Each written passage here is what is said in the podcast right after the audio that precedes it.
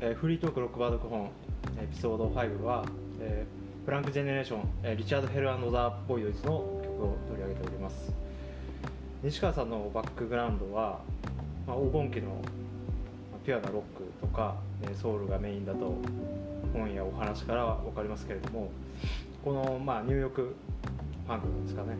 のブラック・ジェネレーションが引っかかったのはどんなところに西川さんの金銭に触れたんでしょうか？まあ、当然あの頭に浮かぶのはマイ・ジェネレーションなんだよねザ・フーの、で実はそのジェネレーションというか同時代感覚。はい。まあこれはもう後付けに近いんだけどすごい違和感があるわけですよ。同時代。同時代に生きてるからといって必ずしも似たような感覚似たような思いを持ってるわけじゃなくてなんとかジェネレーションって歌にはえ孤独とか孤立を恐れる嫌うっていう感覚があると思うんだよね。要するに、まあ、同時代の人間とあ理解し合いたいみたいなものがあると思う。で、まあ、そういう欲求はもう当然もうあの青い時代というか、まあ、若い頃には当然みんな孤独とか怖いからねうん嫌なんだろうけれども、まあ、それをジェネレーションって言葉でくくるということに関しては自分ににとっては、まあ、ちょっと恥ずかしいというか自分の人生を振り返ってもなんか甘かったなというか、えーそんなわけあるあるわけねえじゃんって、まあ、これも後付けなんだけどうんそんなそんな気がすごいするわけよ。はいまあ、特に俺の世代っていうのはちょうどあの段階の世代と、えーの後で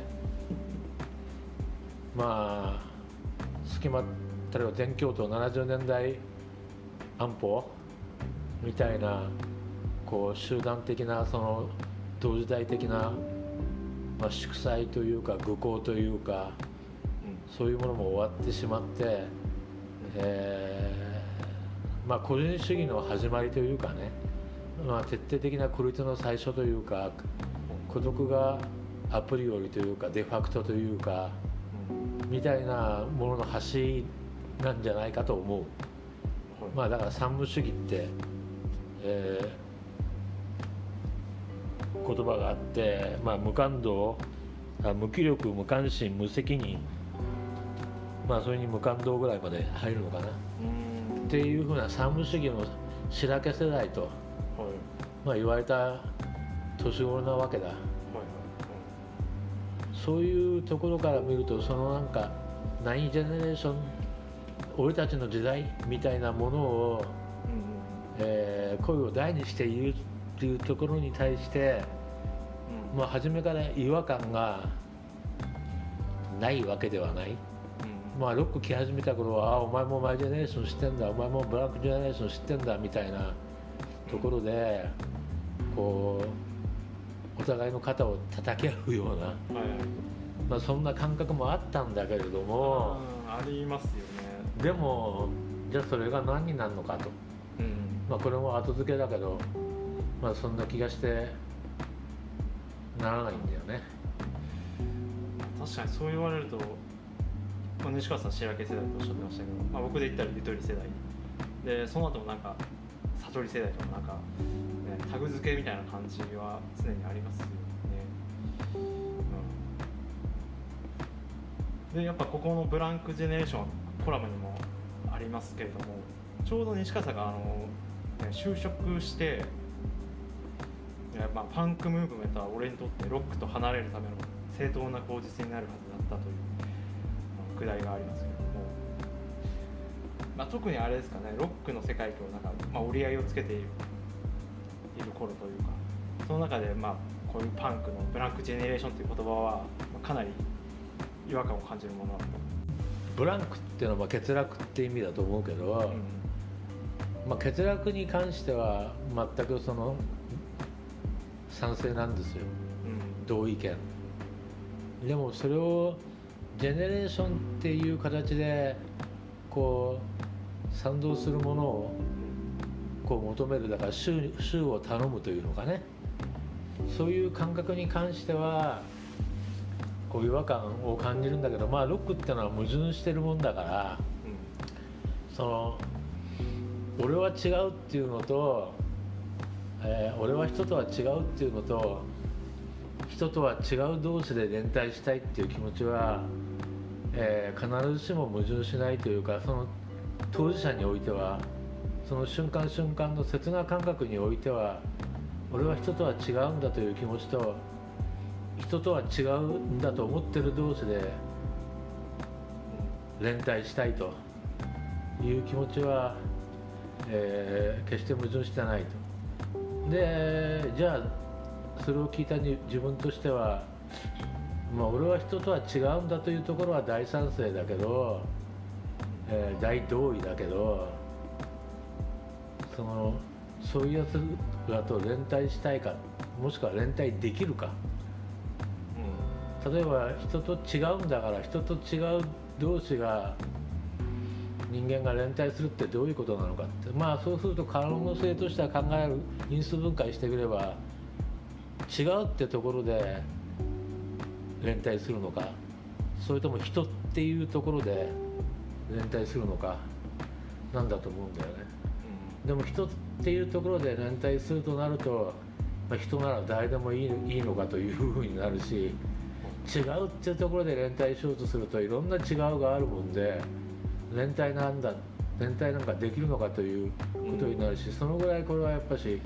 複雑なことを歌ってんだと俺は思いますけどね。その矛盾っておっしゃってましたけどなんか西川さんと接しててもそこは白黒ついてないのかなってでなんか例えば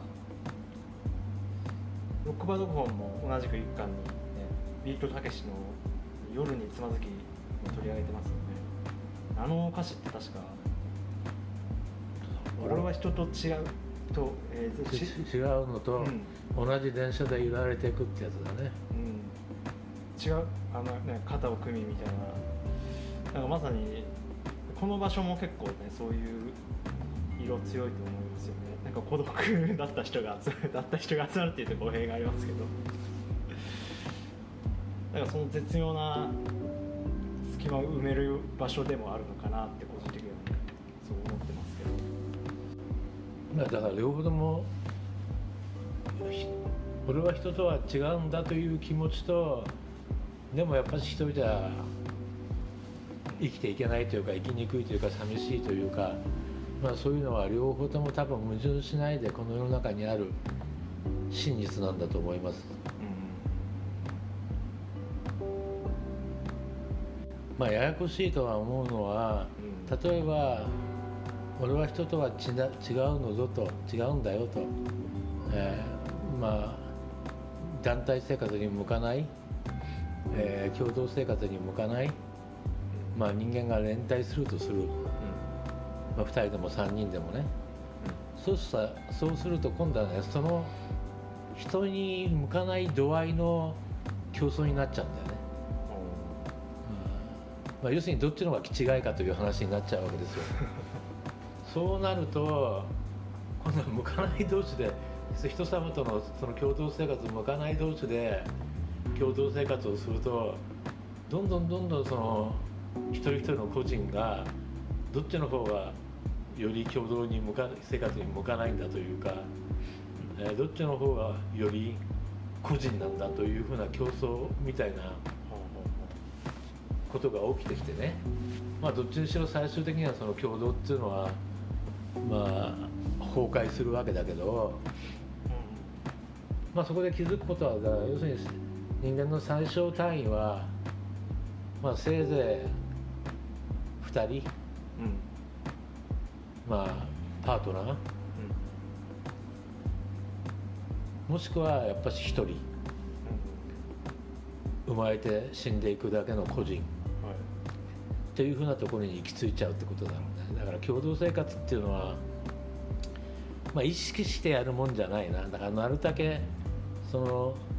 意識しないででそのなんで共同生活してるかそのこういうテーマがあってこういうイズムがあってこういう主張があってやってんだというふうなことなんて考えなくてただ、えー適当にゆるゆるに、えー気が合うとかあの一緒にいて楽だとかうん。うん一緒にいておもろいとか、まあ、そういうレベルの人間となんとなく、まあ、要するに俺は組織が嫌いだと、まあいわゆる党派だな。それがイズムなのかそれともそのオピニオンなのかあーウェイ・オブ・アンダースタンディングなのか分からんけれどもその党派というものを、まあ、党派ってのは何かっていうと、まあ、内と外を区切るということなんだけどその自分の内はこれまでとかこれから外はまあ味方的って言葉を使っちゃうといろいろまあ極端なんだけど、まあ、ここまでが味方でここまでがここからは敵だみたいなはい発想をしてしまうとその味方の中の中でどんどんどんどんまたそのその線が狭まってってうん。でどんどんどんどん線線がそのまあ丸で言えば丸が小さくなってって初めはでっかい円でここまでが仲間でそれから外のやつは知らんっていう感覚だったのがどんどんどんどんそのその丸が小さくなって小さくなって、まあ、最後は点になって個人に戻るとで多くのセクト多くの集団作業多くの集団行動の場合は、まあ、大概大概そういう考え方をやっていくと、まあ、内側って言葉が一番有名だけども、まあ、いくいくつくところは殺し合いみたいになっちゃうんだよね。まあ殺し合いまで行くのはまあ極端だけれどもそういうのは多分ねそういうそのなんて言うんだろう内と外を決めるという、うん。まあ、どうしようもないもの例えば親とか子供とか、えー妻とかパートナーとかうん。ペットとか、まあ、これはねもう許していただいてうん。ここまでは私の責任範囲でございますと守備範囲でございますってことはまず誰もがそれを持ってると。誰もが自分の守備範囲誰誰もが自分の責任範囲というか、まあ、ここまでだったらここまでだったら命をかかけてもいいと。要するに最悪自分の命を捧げるとさ差し出すと。いう気持ちでいるものがあることは全員にある。っていうことを前提にしてそれ以外の人間の交わりについては、まあ、なるだけ線を引かない方がいいんじゃないかと。今となってはまあこれも後付けだけど考えたりするわけだ。うん線を引くとそうですね境界が増えてくる前提になっていくっていうお話ですよね。曲が狭まっていく。狭まっていく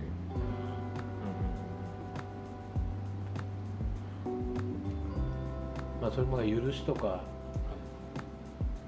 諦めとか、まあ、そういうまた人間に備わってる何かが、まあ、解決してって、まあ、みんなどっかで折り合いをつけて生きてるんだけどね。うん。うん許さないものは絶対許さないと思ってていいと俺は思うんだけど、はい。えー世の中には許せないものがあるということを、えーデファクトでものを考えていくと、えーだんだんその許せると思ってたものがこういうところで許せねえんじゃねえとか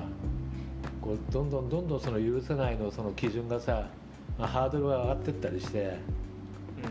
うん。で気が付いたらまあ共同生活みたいな、まあ、緩やかなその社会社会大衆、えーみたいなものが壊れちゃうんだね。ということがその「ブランク・ジェネレーション」っていう歌には、まあ、マイ・ジェネレーションもそうだけどうんまあ当然両方とも若気の至りというかまあ俺が言ってることは後じ後付けなんだけどまあ若気の至りと後付けってのはほぼじ時間軸が違うだけで若気の至りを経験ししたことがない人間には多分その後付けというかうん時が教えるもの時が解き明かすものみたいなものも分かんないだろうしうん。まあそういう意味でやっぱりロックはリアルだなと思いますね。リチャード・ヘルってもともと詩人になりたくてで、まあ、この曲はヒットしましたけどその後は振るわなくて結局でもなんか文筆業で、あそうね、やられてる。西川さん的にはこの この曲の歌詞は引っかかるところありました？俺の俺のブランクジェネレーションのあ歌詞的なイメージというのは日光の中で目をつぶってる感じね。うん日要するにあの暗闇で目つぶってれば本当真っ暗じゃん。はい。でも日光の中で目つぶってるとさこの薄いそのまぶたのうん。皮膚を通してなんとなく光が感じるんだよ。うんそうですね。それは多分若いとかはい。拙いとかそういう意味のイメージででその明るい太陽光線の中で目を閉じてるという感覚はうん。目を開けるのが怖いんだよ。ほうほうほ見たくない。見るのが怖い。みたいなもの？感覚？そういうそういうイマジネーションがうん。うんそのブランクジェネレーションという言葉には浮かびますね。うん。でそれはまあ全ての人間が感じるような例えば大人になっていく過程いわゆる、まあ、マチュアしていくうん。過程で、まあ、どっかで目が開くわけで。うん。でもそれまではそ、まあ、諦めがつくというか勇気がつくのか分かんないけど、まあ、目開けるのが怖いんだよでその目を開けるのが怖いっていうとまたそれもまたあーすごくちょっとポエトリーなことを言えば、えー目を開けない方が見えたりすることもあるわけだね。難しいなあー目を開けると人間なんてくだらねえもんだからいろんなダメさとか汚さとかずるさとかそういうものがくっきりと見えてしまったりするわけだ。うんうん。うんでも目を開けないでいればそういうものに触れずに済むしまた人間のことをもしくは社会のことをこの世の中のことを、まあ、自分なりにいいものというか、まあ、美しいものうん。愛しきものとして認識し続けることができるとそういう意味もあると思ってますね。まあそういうそういうことを感じさせるのが、まあ、いい言葉いい詩なんだけど、なんか今思いましたけど、まあ、ブランクジェネレーションというか、まあ、そもそも、まあ、パンクって言われてるような音楽に対して今西川さんがおっしゃったなんか未熟さとあとそのじゃあ目を開けないっていうことに対してのピュアを追い求めるようななんかそういう2つのなんでしょうね。なんか僕もパンク好きとしてなんとなくパンクに感じてきた共通のところを言えているような感じがしました。西川さんやっぱパンクはまああのおそらくロックバーを開くっていうところで、まあ、後追いで聞かれたと思うんですけれどもいやパンク全般に対してそういう未熟さの象徴、まあ、言葉が語弊があるかもしれないですけどなんかどういうふうに捉えられてるんですか？まあ、み未熟というかガキっぽいというか、ねまあ、ガキそのものというかだからこそ、えー、体裁ばかりでで中身がないもしくは中身がなくなりつつある、えーきっちりしたちりしてるけど実は中が空洞みたいなうん。心の中ではわーっと風が吹いてるようなそういうものに対して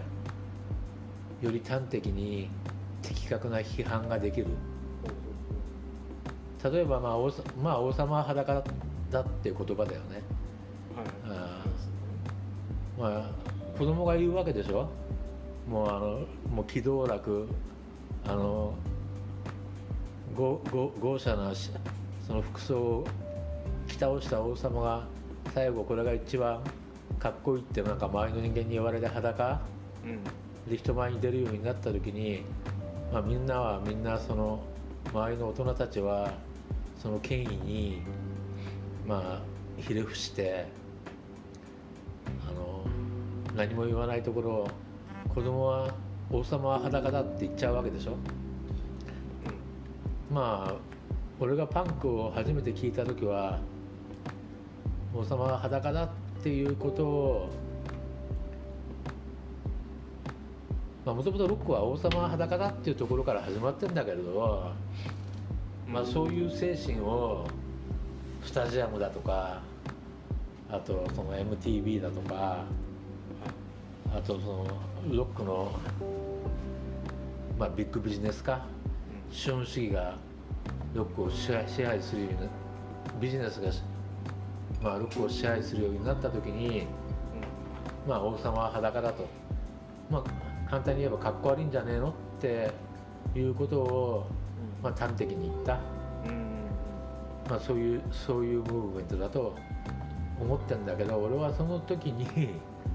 えーもう一遍そのなんていうの王様は裸だと。うんくっそダセえなと、まあ、言い言い切るその子供じゃなくなってるわけだよね。その王様は裸だっては言えない。それはまたねこれはまあ歴史とかそういうのもあると思うんだけどうん。まあ一応このパンクが出てくる76年ぐらいまで、まあ、ピストルが出てくる76年ぐらいまで、えーそういうなりに、まあごまあ、せいぜい56年だけどねその場合は、えー黄金時代といわれるロックを聴いてきてでそれなりにその、まあ、パンクの人たちから見ればもう権力規制規制権力になってる、えー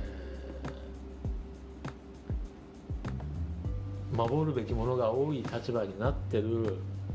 規制権益にも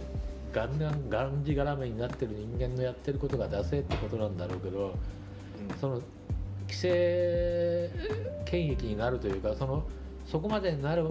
までの過程も見てるわけだよね。うん。うん石川さん。まあ一応ね、まあ、黄金時代に中学中学校1年から聞いてるわけでそうするとその道筋も分かってるわけよね。うんそれなりに自分なりに。そうなるとねまあ自分がそこまで56年の時間を費やしたってこともあるしまあ簡単にはねそのバッサリとはいけないんですよ、まあ、バッサリと言った方が愛情があるって話もあるんだけれどうん。本当に尊敬してるがからこそバッサリと言えるってこともあるとは思うんだけど、まあ、こっちは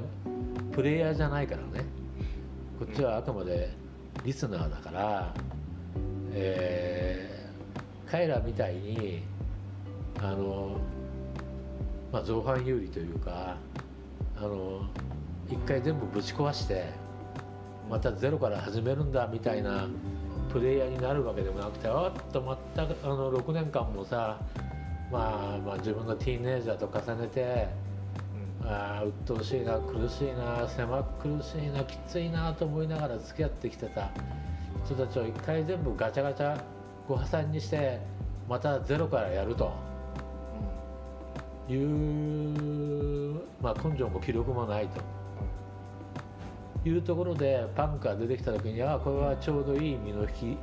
引き際だと。うん。うんまあ俺はねプレイヤーでもないんだしこのままそんなあのロックにうつつを抜かしていたら、うん。まあ、必ず破滅するなと身は、うんうんまあ、みたいなことで、まあ、一旦ロックから、えー身を離すいい口実として使わせてもらった、あの耳としてもねあのいいいいいいと思わなかったのよ はっきり言って。まあでしょうね。そのうん。まずは趣味からしてもあの受け付けないでしょうねあのなんていうの？こう人間のその技術とか努力とか、うん。あとテンポの才能とか、うん。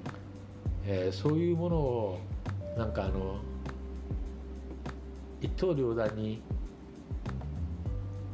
批判してるというか一刀両断にぶった切ってる感じがしてね。うん。あーあの別にその切られた人間切られた方にその愛着があったからムカついたわけじゃねえんだけどなんかそのなんかあのもういっぺんゼロスタート？うん。うんあーあのバック・トゥ・ザ・フューチャーみたいなのは、えーしんどいなと。あのねこの頃ね、うん。えー考えていたことがあってはい。あのまあ俺は政治学部政治学科なんだけど、はいえーあのまあ卒論はね政治学科ってもう政治学なんてのは本当にあの非常にあのフレキシブルなもんだから、えーこれといった学問なんてないんですよ、学そうなんですか。えーもうあの学説もないしあーあの要するに考えることぐらいしかないんですね。当時の政治学部政治学科の、まあ、国際政治学科とかパワーパワーポリティクスとかうん。そういうのはあるんだろうけど、まあ、基本的には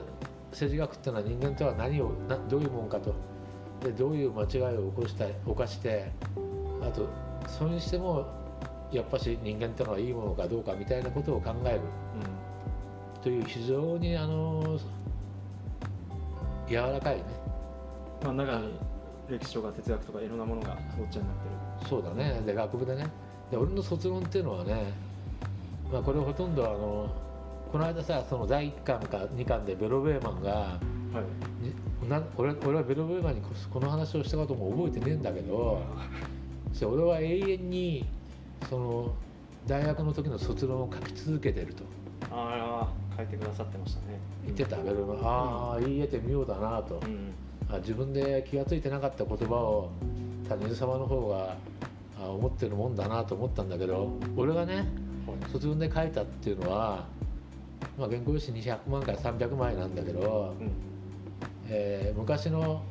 まあ、戦後の思想家で、まあ吉本龍明という人とあと竹内義美という人と花田清輝という人がいるのね。はい。というのと、えー俺の同時代のまあこれはまだその思想家じゃないんだけどまあ物書きね文学者として、えー村上龍とうん。中上健二とで高橋道綱。という35年ぐらいのタイムラグを置いて3人の人間を3人の人間と比較して対象するというね。もう誰のためにそんなことを考えるのかというぐらいくだらないものを書いたわけね。切り口が非常にユニークですね。でそれが、まあ、マイ・コンテンポラリーという題題なんだけどまあ私の同時代っていうんだけど、これもねその時はまた英語もできなかったんだろうね。コンテンポラリーって名詞じゃないんだよな。う ああけコンテンポラリー。コンテンポラリーって形容詞か。け形容詞なんだよ。だから私の同時代のなんだけど まあ確かに。英語として成立しないはいまあ、せまあ、とにかくマイ・コンテンポラリーという題名であの卒論を書きましたと。うん。でその時にね、はい。えーパンクのイメージっていうのは、えー吉本龍明でありあと村村上龍なんだよね。どういうことかというとぶっ壊しちゃえって言うんだよとにかく。まあ、特に村上龍を簡単に言えば、まあ、昭和30年代40年間代の、まあ、高度経済成長黄金日本のまあ黄金時代で戦争負けたからだけどねベトナム特需とかあっていろいろ矛盾はあるんだけどあの、まあ、今に続いてる何か今この2021年に続いてる何かがほとんどそこでできてるわけね。例えば高速道路にしても、ね、例えば新幹線にしてもあとその、まあ、団地とかあと公営住宅とかこう一段落しちゃってるわけだよね。ででそれだからこそもうこれから先はものじゃなくて、えー心だとかああとこう精神的な何かとかこう違うその物質的じゃないこう幸せ満足感みたいなものを見つて見つけていかなくちゃいけないみたいなこうムーブメントというかそういう潮流が起きてだからディスカバージャパンとか、えー消費は美徳だとか、えーまあそういうふうなこうマテリアルじゃなくてまあ今はちょっと余計なそのイメージがついちゃってちょっと危険な言葉になったけどもうスピリチュアルなこう何かみたいな時代のまあ入り口、まあ、もしかしたら出口かもしれないけどだったわけだ、でそでもねそこでねなんだってさ、まあ、前も言ったけどさ面白いのは生きてて充実だ充実を感じるのは作ってる時なんだよね。お店の準備そうお店の準備と一緒でだから日本を作ってる。はい日本の社会をだから戦争で負けてでいろんなこことをご破算してそれでそのずーっと昭和20年からその昭和50年ぐらいにかけて作ってきたわけですよ。で作ってきてしかもそのまあ言っちゃ悪いけども日本人優秀だから真面目だからあそうですよでそれなりな形にできちゃってもう出来上がっちゃったわけだよね。うん。そうするとだからもう出来上がってんだからお前らはここを土台にしてうん。もっと次のステージにうん。ね進んでくれみたいな気持ちがまあ多分過去の人たちにはうん。先祖ご先祖様たちには多分ああったんだろうし、まあ、まだ生きてる人もいるからあるんだろうと思うけどうんあのそれを託された人間ってなかなかね「はいそうですか」って俺言えないと思うのよね。どういうことかっていうとまた繰り返しになるけど、作るとこが一番面白いんだよ。うんだから俺たちってもう何も作れねえのかよと。っていうことをねあの作る面白さっていうことはなんとなく本能で、うんうんねえ、みんななんとなく分かってるんだろうからでもそのもう作っ作りましたと。はいうん。あと心の部分をお願いしますって。うん。投げられてもね、うんやっぱりどっかムカつくわけよ、うん。ねえ、だって作る作りたいんだもん、うん。まあ、それはもしかしたら男の本能かもしれないよね。まあまあ人間のね本能というかうん。男それでじゃあ村上龍はだからこそ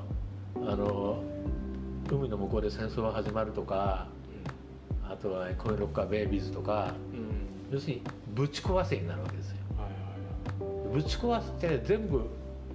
その原っぱに戻せばうん。廃墟に戻せばもう一遍作れるぞと。なかなか過激ですね。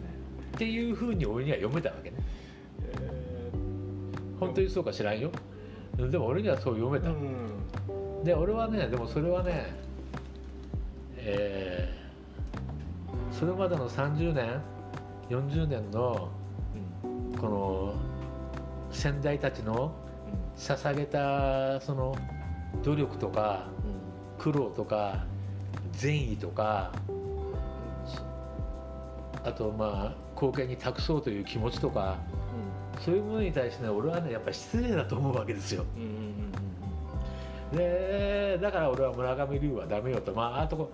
中上健二のこととか村上あの高橋光成のことはここでは割愛するけれどはい。っていうふうな書き方をしたのね。はいはいはい。でそれと同じようなことをうん。パンクには感じたわけです。さっきのそうですよね。話の流れと一致しますね。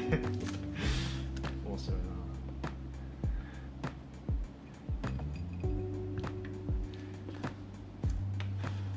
そうかぶち壊しうんそうですよねちょっとねあの言い方によってはね気をつけなきゃいけないあの、まあ、変変化とともに生きていくっていう時代ではありますけれども、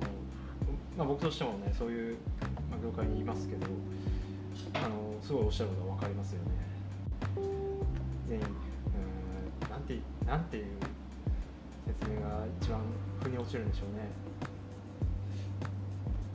まあそれもだから後付けで例えばさ、今、まあ、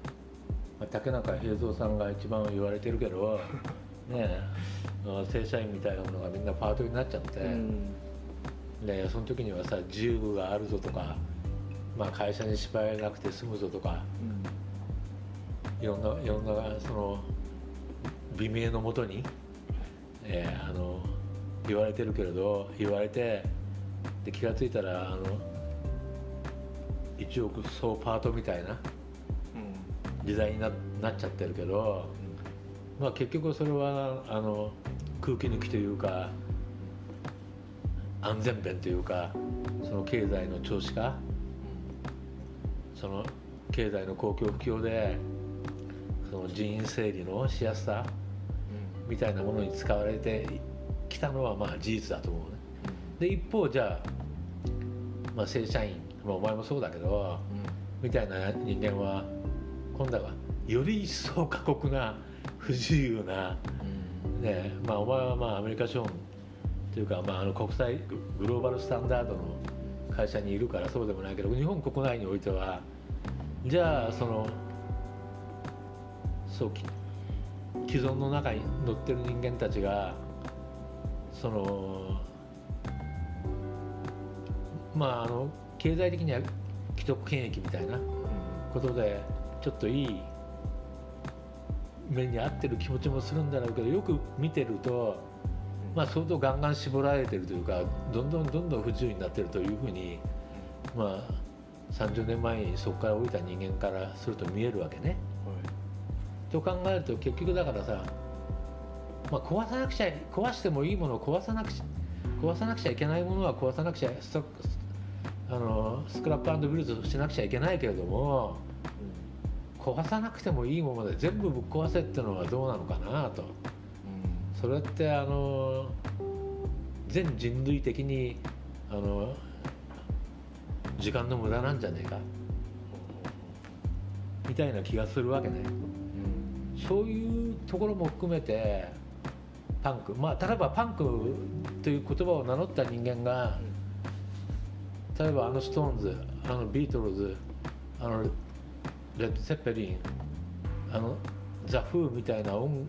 音楽を凌駕するレベルをの音を出した上でそのパンクを語るんだとね。とてつもなくかっこいいなと思うんだけど、まあ、とてもそういうふうには聞こえなかったから。まあ事実ね。まあやっぱりそのじ時代で特に、まあ、めちゃくちゃ流行ったで、まあ、商業的なマネージャーとかもいたわけじゃないですか、まあ、やっぱりシンボル的な意味もあってその全面的な破壊っていう感じだったと思いますけど、まあ、実はやっぱりねその、まあ、エッセンス的な部分では本来のロックと重なる部分があるじゃないですか。まあ単純な単なる世代世代交代なんだよねでまあその世代交代の波で新しい世代じゃなくてまあ俺は古い世代の方に巡視しようと思ったわけだ、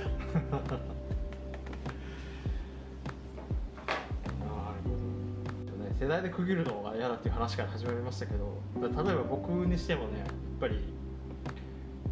90年代はまあもう過ぎてましたけど2000年代までの音楽がギリギリで、まあ、最近のパンクとか言われてもなんか全然響かない聞き入れる気にならないというかまあそれはちょっと別で、まあ、変化にキャッチアップしないあの怠慢さがあるのかもしれないですけど、まあ感受性は死ぬからなうん。ね、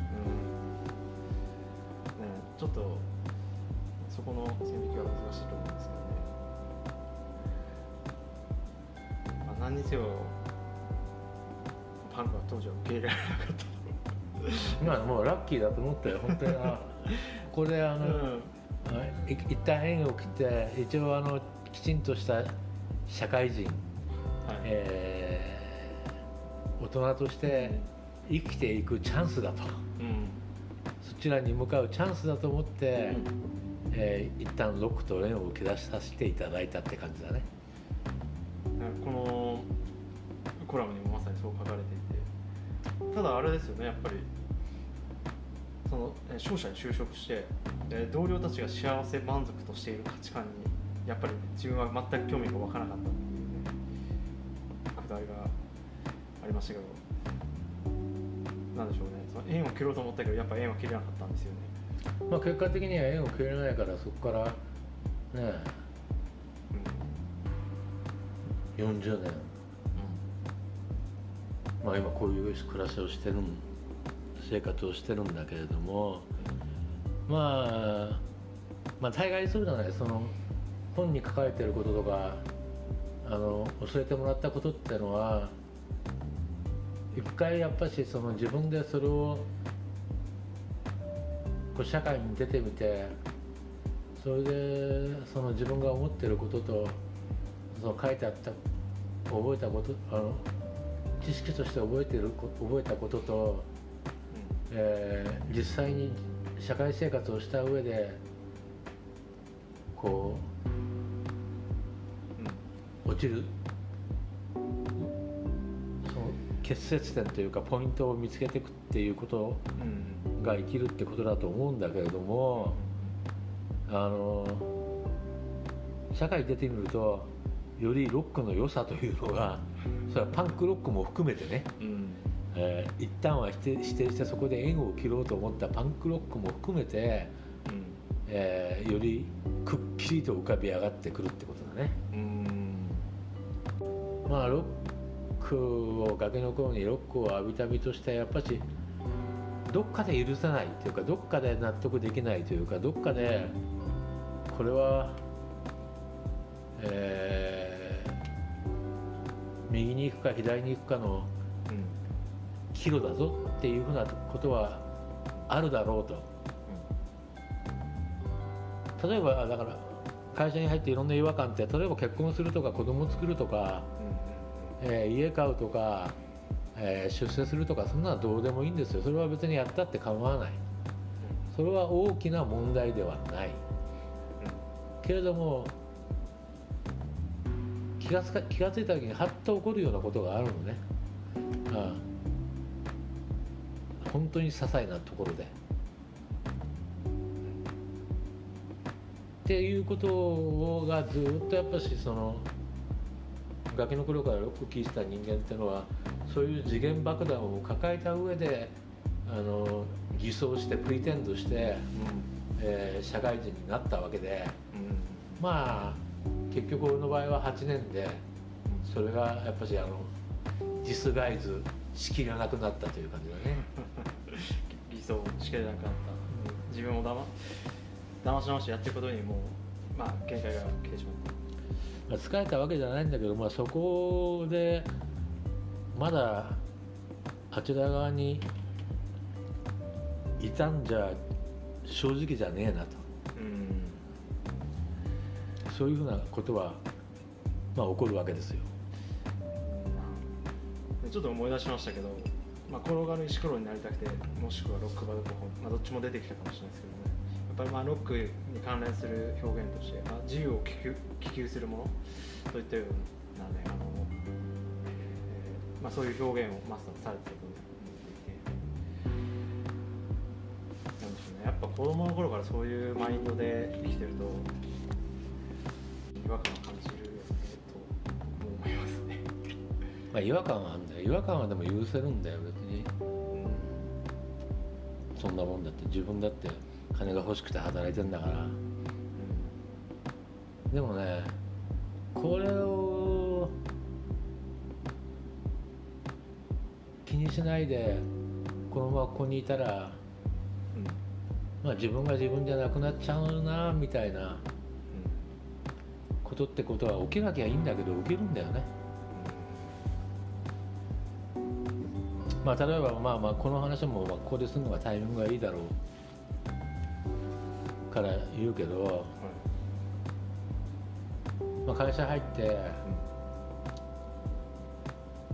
まあ、結構まあ20代のうちから割合職望されて、えーまあ、結構仕事責任のある仕事を持たせていただきましたよ。まあ、俺がいた会社ってのは、まあ、総合商社という、まあ、呼ばれたけど、まあ、総合商社の中では三流でね。そんなことないでしょ。いや日本社会で言えば一流よ。日本社会数校しかないじゃないですかね。商社総合商社ね。まあでもまあ超一流じゃないわけですよ。まあまあはい。でだからこう全世界にあの視点を持って駐在所を持ってで全世界に人間が張り付いてるようなレベルの会社ではないでしかもあのいわゆる大きな商売のあるビッグなマーケットは三井さんとか三菱さんとか住友さんとか、まあ、そういうもう旧来の日本の資本主義のあのトップランナーの、えーところがもう、まあ、時間的メリットもある先行者メリットもあるんだろうけどもうがっちり抑えてて世界を股にかけるといっても世界のまあ二流国三流国を股にかけると。まあいうイメージなわけね。まあまあまあ表現は。はい。もしくはあの超一一流国の中では二流国二流三流の視点なり二流三流の産業を受け持つと、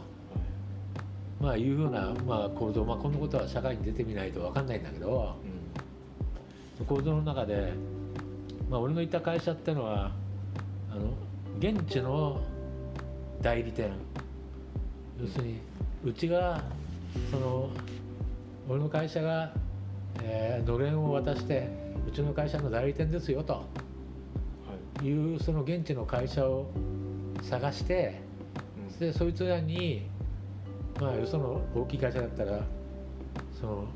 日本の駐在員がやるような仕事をやってもらって、まあ、そいつらの方がその当然そこに住んでんだからしかも言葉も当然バリバリできるわけだしでうっかりすると英語もできるし俺なんかよりも。でそのその国の中においてはまあエリートだからそういう人たちに頑張っていただいてでその人たちの持ってくる情報と、まあ、日本のそのメーカーさん日本の輸出ししたい人たちをつないで、えー例えば三井三菱住友だったら100億とか200億の仕事しかしないよみたいなこうプライドもあると思うんだけどそれを10億20億ぐらいのやつを10件20件集める、まあ、そういう感じがまあカンパニースタイルと、まあ、ライフスタイルと同じ意味でねになるわけだ。でそういう意味であの、まあ、代理店っていうのは大変重要なわけですよ。だ代理店の能力にはかなり依存してる。依存していた。今は知らない。今はもう商社は商社じゃないからね、えー。でねまあ俺はうちの親父と年齢が同じの30歳上の、まあ、エチオピアの代理店。エチアマルガって言うんだけどエチアマルガのハゴスハゴスゲーブルという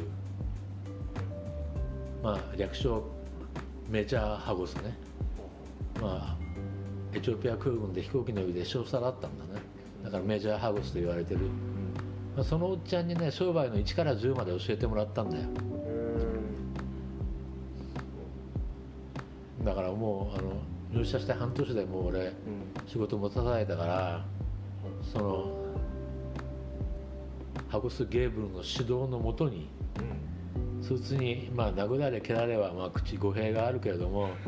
まあ厳しいそいつそいつはそそいつにあの、まあ、作ってもらったようなもんだ俺はその話は、ね、初めて聞きますね。でまあ本当に可愛がってもらったしうん。本当にあのよくしてもらったんだけどうん。そうだね88年ぐらいかな多分な。あのいきなり俺を切れって言ってきたんだよね。おハゴスが、おはいまあ、それ以前にねちょっとその高専要するにコミッションねをもう少し何とかしろって話が来ててうん。うんそれまでどのぐらい上げてたんだろうって、まあ、それはちょっと語弊があるから言えねえけどいや当然そんな決裁権は俺にはないうん。うん担当者なんだから、まあ、当然上に相談すんじゃん、うん。そうですね。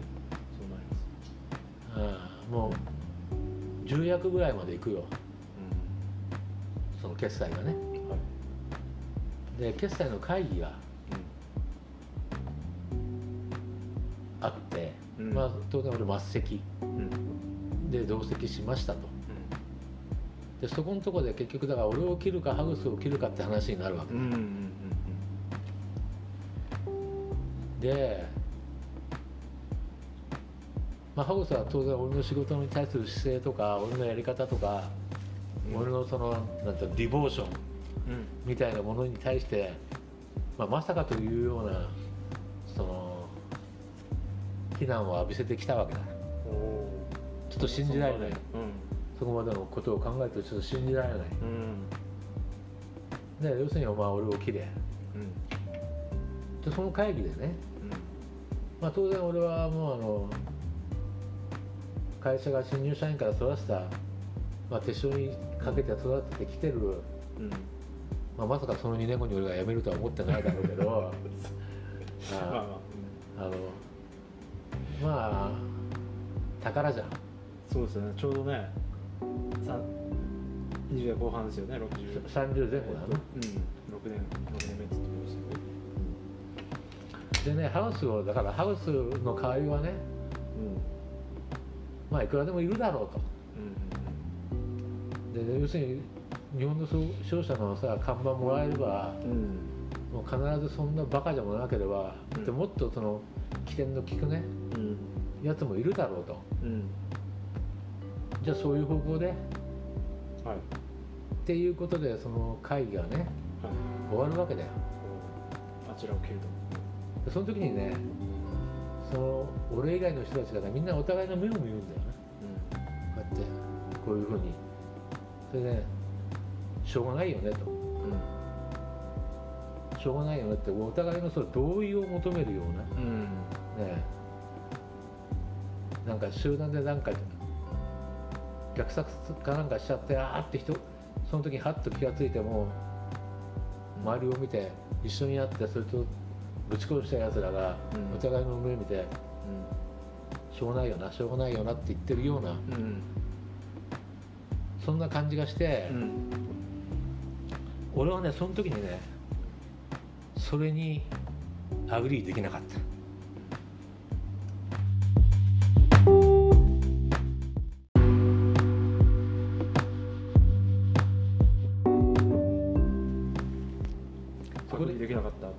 そこでしょうがないよねしょうがないよねっていう感じでお互いの目を見て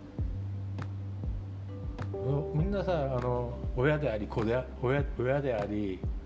夫でありうん。で一家の大黒柱でありもうみんなそれぞれ事情を変えてるその人間同士だってことは分かるんだけどうん。そこで俺はそうだよねそうだよねってお互いがこうやってお互いの目をこう確認し合ってるところに参加できない。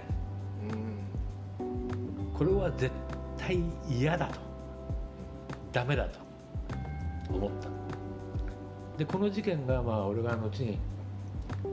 まあ、会社を辞めるに至る最大のまあ原因の一つだね。でこれはまあどうこれはまだまあまあ、それでまあ会社90年の3月31日に辞めてそれでまあ今はもう全部切れちゃったけどまだ会社のやつだとまあ線がつながってたから後でね真相をあの事件の顛末を、え報告にコモンストックに来たやつがいるんだよ。これはやっぱり俺の同期のね、まあ、M というやつなんだけどいわくねあの時、まあ、ハウスがね、まあ、俺はその人も奥さんも知ってない奥さんがねかなり重い病にかかったんだよね。手術が必要なような。で金がいたんだよ。金が必要だった。でエチオピアでは大金持ちなんだよ。当然。あの公銭払ってるからね、はい、ででもねエチオピアの金持ちって意味ねえんだよなあの今だったらなんかいくらか手があるのかもしれない。エチオピアドルで払ったって、エチオピアではブルブルってさエチオピアンブルって言うんだけどドルになっちゃってブルでいくら持ってても、それでそのじゃあアメリカ持ってってドイツ持ってってそのでっかい手術できるかっていうとそうじゃねえんだよ。ということはねまあ金がいったんだと。でああいうそれでああいうことを言ったらしいと。まあ1年後1年後か会社辞めてちょっとぐらいだね、言いに来た人がいましたと。ああとなるほどなと。まあどうも助かったみたいだけど、まあ、それからもう30年経ってるから、ね、ハウスが生きてるかハウスの嫁さんが生きてるかどうかも知らないしかしねそのハウスがコモンストックに来るんだそうなんですか。すごいっすねそれは。どこでどう聞いたのか、はい、もう金松とあ、まあ、俺のいた会社とは縁が切れてんだけど、うんうんうん、まあ、どうやって調べたかもしれないけど、はい、でっかいアフリカの黒人がね、うん、店に現れて。それでいきなり俺の目見て「西川」って呼んで、うん、俺と抱きつくわけだよ。っていうのをね見た人間はあのな何人か実在するからね。それはなかなか衝撃的なドラマドラマですね。これはもう。まあどうブランクデネレーションとつながるのかわからんだけど。まあそうですね。ちょっと着地点は見つからないですが。まあそれが俺にとってのまあジェネレだから俺がこう本当学の頃から全全体行動というか団体行動というかグループ行動というかそういうのがうまくなじめないでまあ、かといって別に疎外感もないし、何もなかったんだけど、うんそのそのハロスを切る切らない会議の時のその終わった後の皆様の課長部長を含めての皆様の目配せの仕方に俺はあこれは俺はここにいる人間じゃないなと言っちゃいけないんだなと思ったのがまあ俺の中のブランクジェネレーションなんだろうね。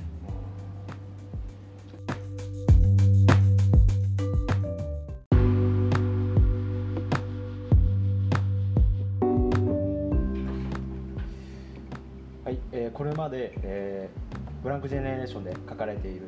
ことからあの西川さんのロックやパンクに対する考え方の変遷や、えー、ターニングポイントについて、まあ、象徴的な出来事を最後に語っていただいたというところでございますけれども、え、ちょっとだけ振り返って紐解いてみたいなと思う点があります。えまずですねあの最後にお話しいただいた、まあ、ハゴスさんのお話ですねあの関係者会議の中で、まあ、役員同士の目配せといったところがどうしても、ね、耐えられなかったとおっしゃっているんですけれども、まあ、これがあのマスターが折り合いをつけようと思っていたロックに戻る、まあ、きっかけといったふうに伺いましたが何でしょうねこの関係者の中での目配せってこれが示すものをちょっとですね僕自身ほどいて理解したいなって思うんですけれども、うん、一体そこの目配せが示すものって人間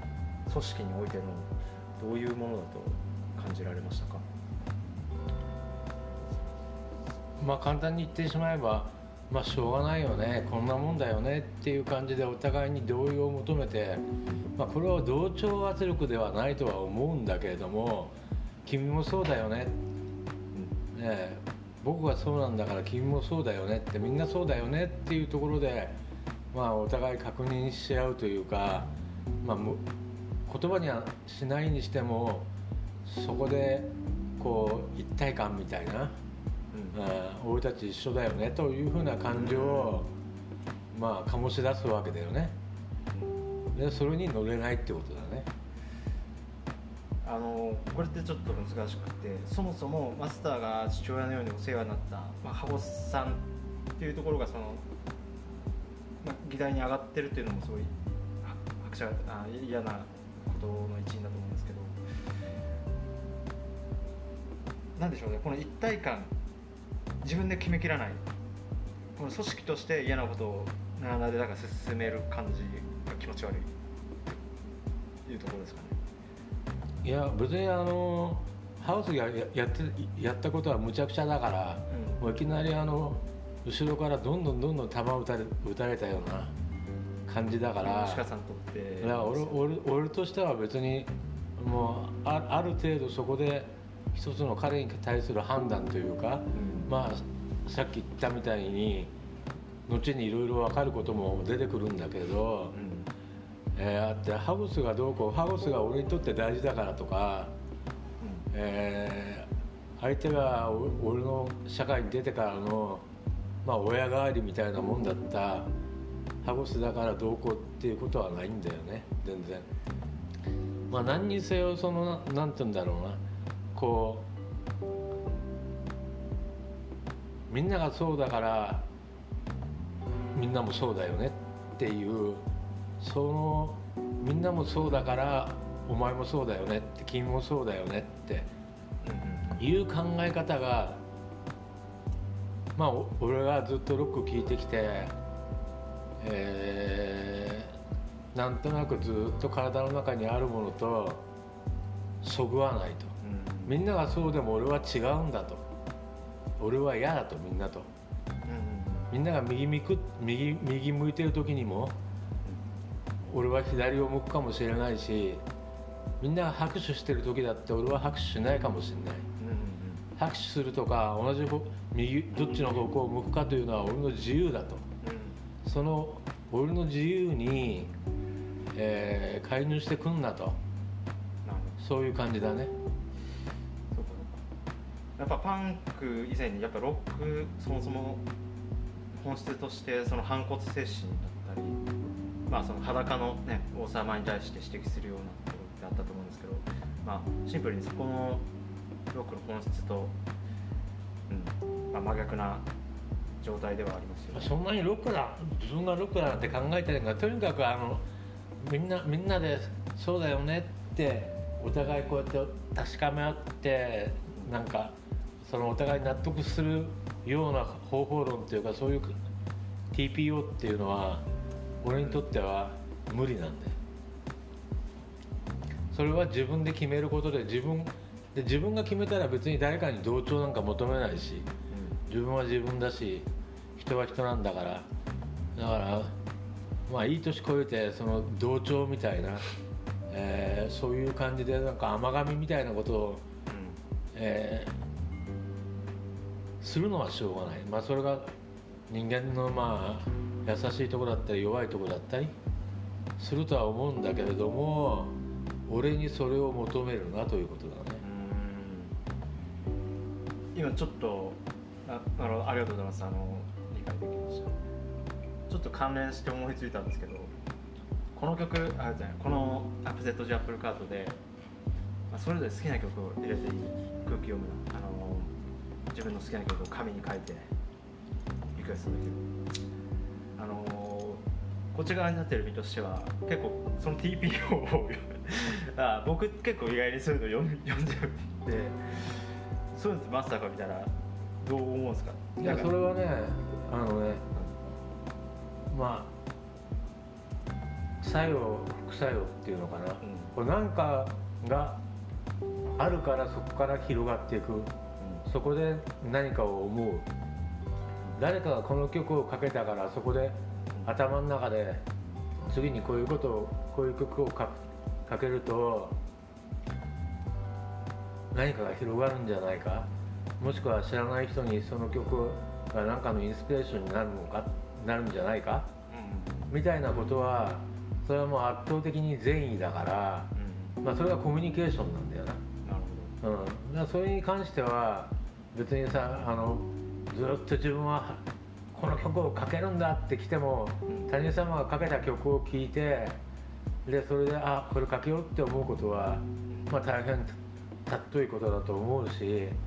でそれがずっと続いていけば言葉のやり取りでなんとなくさこ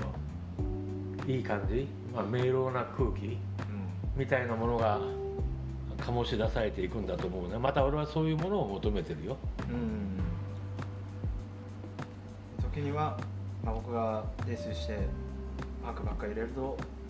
端に避けたりとか 調整ナビゲーター調整機能もああのあのになってくれてますけどね一応その順番は決めてる順番ってのは要するに例えばご3人いたら3人が代わり番号、5人がいたら5人が代わり番号っていう、まあ、あの約束は決めてるけどそのその5人が例えば1人3曲とか2曲とかリクエストしてたらそれをどう並べ替えるかは俺の勝手だから。うん。うんだからその彼らが誰かさんがリクエストしてる3曲の中からつなぎの中でその今ここで起きてるコミュニケーションの中で一番、えー広がっていく可能性があるもの。一番あの感じが良くなるものね。感じが良くなるって漠然としてるけどまあめ明朗な、まあ、少なくとも拒絶とか断絶とか、えーリジェクションとかそういうんじゃなくてうん。なんとなく会話が続いていくような音楽を通した会話が続いていくような曲をかけるというのはまあそれは俺の腕だよ。なるほどというかこれはまあずっと言われてることですよね。ロックバードクホン一家のインタビューとかでも、ね、おっしゃられてるしずっと意識されてきたのかなと、はい、ありがとうございます。ちょっとテーマの方にもう一個ですね。あの西川さんの卒論書き続けてるっていう。あ話すごい面白い。ベベル・ベーマンね ベロベーモンさんから指摘され指摘されるというか気づかされたと。で、まあ、そこで村上龍さんが、えーまあ、パンクにかぶると、ね、というお話があったと思っていて、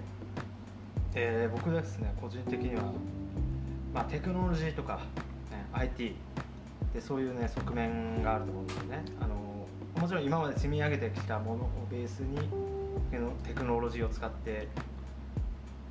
まあ昔だったら何ヶ月1年かかってたことを一瞬でできてしま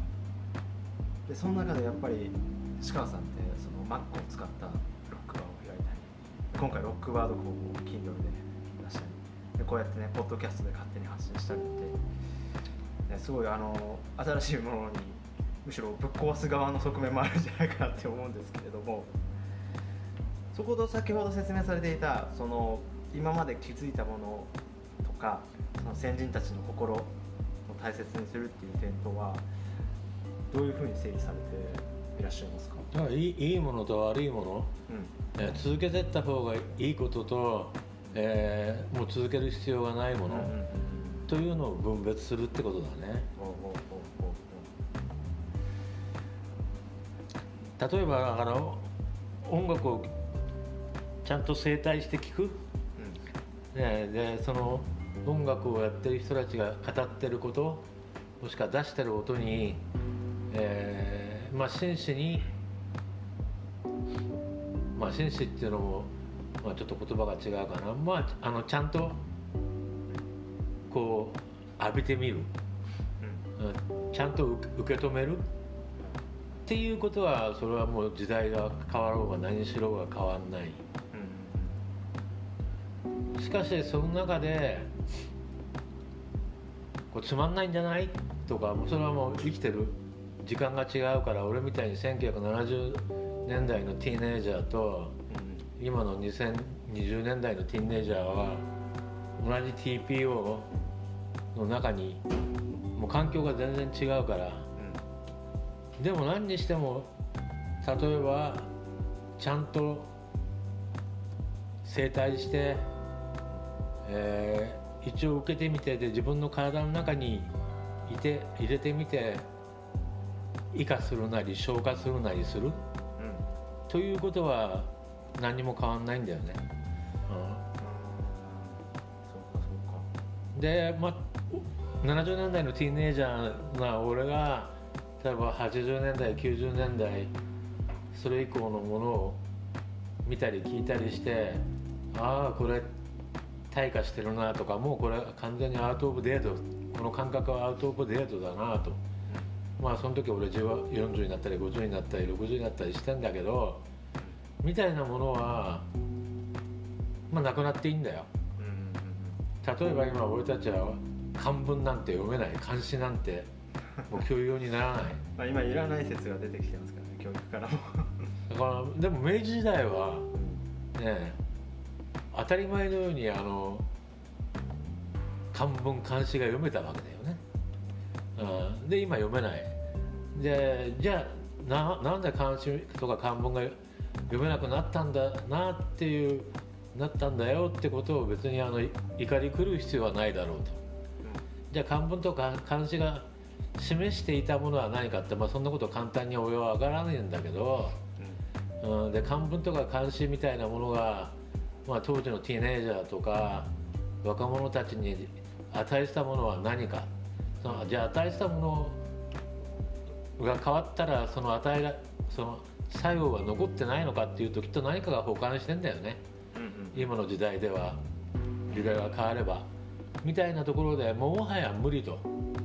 ああのもはやあナンセンスというものは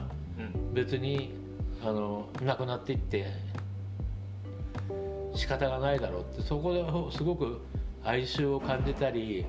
こだわりを感じたりする人もいるだろうけれども、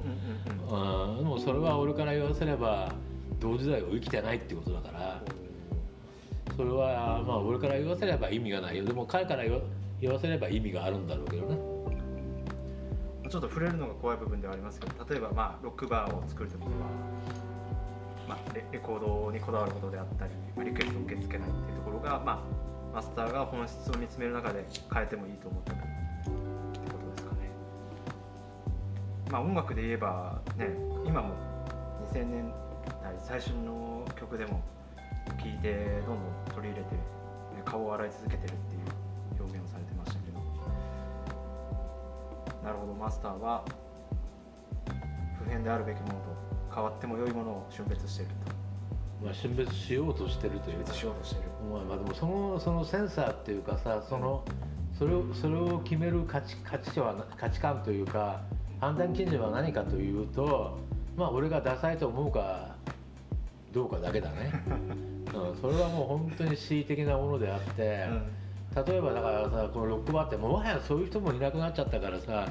本当ワシントン条約に引っかかるような本当絶滅危惧種なんだけど、うん、例えばあアナログでなくちゃいけない？うん。あーでもうストーンローリング・ストーンズでなくちゃいけない？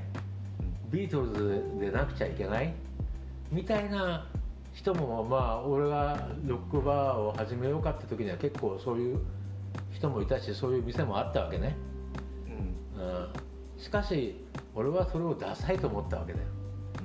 うん、でそのダサいと思ったのは俺のその瞬時の価値観価値判断であってそれが合ってるかどうかは知らない。でもそれをまた今度大きな目で見ればその人はその人で好きなことやってんだから自由なことやってんだからまああの人が人様が他人様がどうこういう問題じゃないんだよ、うんうん、だからそれはそれでいい。でもまあ多分消えていくんだよな。そういう方法論は、うんまあ残念ながら。残念ながら。だからお俺俺がやってることっていうのは自分がせめて自分の、えー寿命の間ぐらいは持つような方法論を多分無意識に本能でやってんだと思うよ。うんあと若いやつに出せって思われるの嫌だからさ、うんうんいつまでもねあの姉ちゃんを競い合っていたいもんだと思ってるから。ね6番に達川はセクシーセクシャル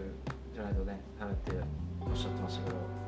そんな魅力をまさに持ち続けている今んとこはなできる範囲で。まあやっぱ一貫してますよね。このロックバードコアの副題「心若き野郎どもへ」っていうこの副題にもね象徴されている気もしますし。あまあここでじゃあ一つ付け加えるとさ、えー心が若い人たちっていう言葉は昔の相棒である A の言葉なんだよ、あそうなんですか。う初耳です。ん、A があの時あの12チャンネルで小池百合子さんのワールドビジネスサテライトでインタビューを受けた時に多分 A はもう覚えてねえと思うんだけど俺はおいろんな人の言葉を勝手に覚えて勝手に自分の体の中に入れてでいかにも自分がずっと昔から思ってるように、えー 改ざんするのが天天才的だからね。ででで A がさこうロックバー開いてコモコモンストックね当時は。コモンストックにどういう人に来ていただきもらもらいたいですかって。うん。えー当時のディレクター鈴木ってやつだけど鈴木ディレクターに質問を受けた時に心の若い人にうん。来てもらいたいと。うん。まあ天才だから彼は。で俺はそれを横から聞いてて30年間ずっと覚えてる これ使おうみたいな。とたただそれだけよ。フレーズに取り入れましたと。ああの貴重なまた裏話を一つお聞きできましたね。ありがとうございます、えーさて、まあ、なんだかんだ言って結局1時間以上になってしまってかつ音楽寄りにしようと思ったが西川さんのコラムの深掘りということで、まあ、非常に まあ、やっぱりそういうふうにやっていきましょう。その方が面白いです。であと、ね、あまり音楽とか政治に偏ると僕も返せないことも多いので。非常に今回も解題とね解題できて非常に面白い内容になったんじゃないかと思っております。えーそうですね。まあそもそも、えーこれはブランクジェネレーションの話だったんですけれども、まあ、今後半お話しいただいたようにまあ、常にダサいかとか面白いかっていう独自の基準でこれからも進んでいく石川さんのね、プセット G アップルカートおよび心若き野郎どもの、えー、Kindle 本を皆さん応援してくださいと、えーまあ、全然閉まってないから まあ心がいつまでも若い野郎が集まっているので20代から、ね、60代70代までも楽しんでいるお店ですのでよろしくお願いしますと。お願いしますはい。